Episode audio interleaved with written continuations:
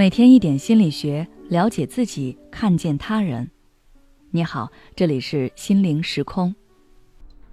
今天想跟大家分享的是，你的言行里藏了多少偏见？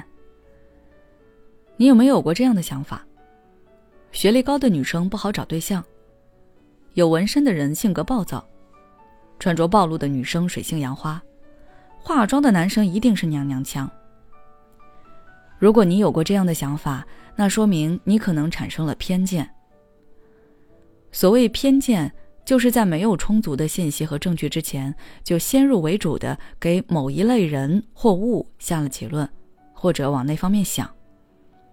美国心理学家乔治·凯利有过一个个人构念的理论，指的是个人会根据以往的见识、评价和思维形成自己的认知体系。并依据这种认知体系来理解和观测周围的人和物。当遇到类似或相同的场景时，脑海中就会迅速调用它，对现实情况做出判断。当认知能力比较低时，个人的构念就会比较单一，甚至是错误的。但自己觉察不到，很容易固执己见。所以，受到认知水平的限制，当我们对于某个人或物，了解不充分、不全面时，就会形成认知偏差，引发偏见。偏见的存在虽然有积极的一面，它能够让我们在面对新事物时，快速的做出猜测与判断，提高生活的效率，避免一些危险情况。不过，偏见的消极意义更明显，在其他信息比较匮乏的情况下。偏见会微妙的扭曲我们对个人和事物的判断。如果对方违背了我们的脑海中的固有印象，我们就会倾向于对他做出不好的解释、评价。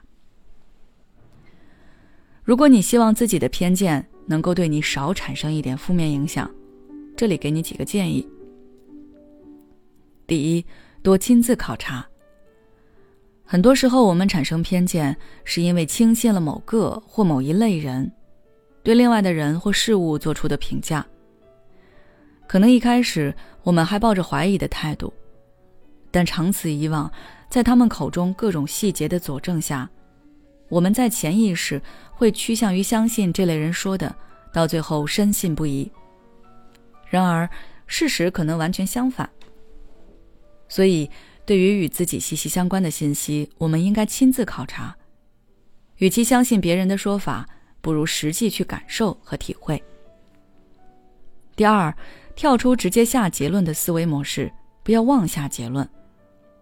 回忆一下，我们在看到一些媒体报道的网络新闻时，可能很快就下了结论，最后却发现事实出现了反转，并不是我们一开始以为的那样。其实一开始我们就是陷入了偏见。这源于我们对事情的全貌还没有了解清楚的情况下。就下了结论。所以，为了避免产生偏见和误会，对于没有经过核实的信息，我们尽量保持观望态度，或者实地去了解。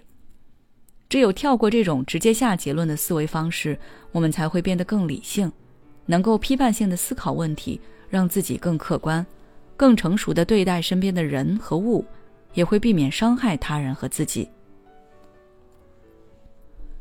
第三。保持心态平和，尽量避免被情绪操纵。在我们与他人交流时，如果对方出言不逊，或者自己看不惯对方，我们的情绪就会受到影响，变得急躁、敏感等等。这个时候，在负面情绪的加持下，就很容易产生偏见，倾向于对对方做出负面的评价，以便于攻击对方、维护自己。即使他说的观点和判断在你认为是正确的。所以，当你察觉自己当下有情绪时，先要做的是让自己情绪平复。你可以试一下呼吸放松法，或者去找一个无人的地方缓解一下情绪，然后再去和别人沟通。如果你还想了解更多关于控制情绪的方法，可以微信关注我们的公众号“心灵时空”，后台回复关键词“控制情绪”就可以了。也许此刻的你正感到迷茫，不知道接下来的事业方向该怎么走；也许此刻的你正深陷痛苦，父母和家庭的压力都在你身上，你感觉不堪重负，身心俱疲的你，应该让自己休息一下。我们组建了专业的心理救援队，也许可以帮到你。只要你关注“心灵时空”，回复“咨询”，就可以参加我们的心理咨询活动了。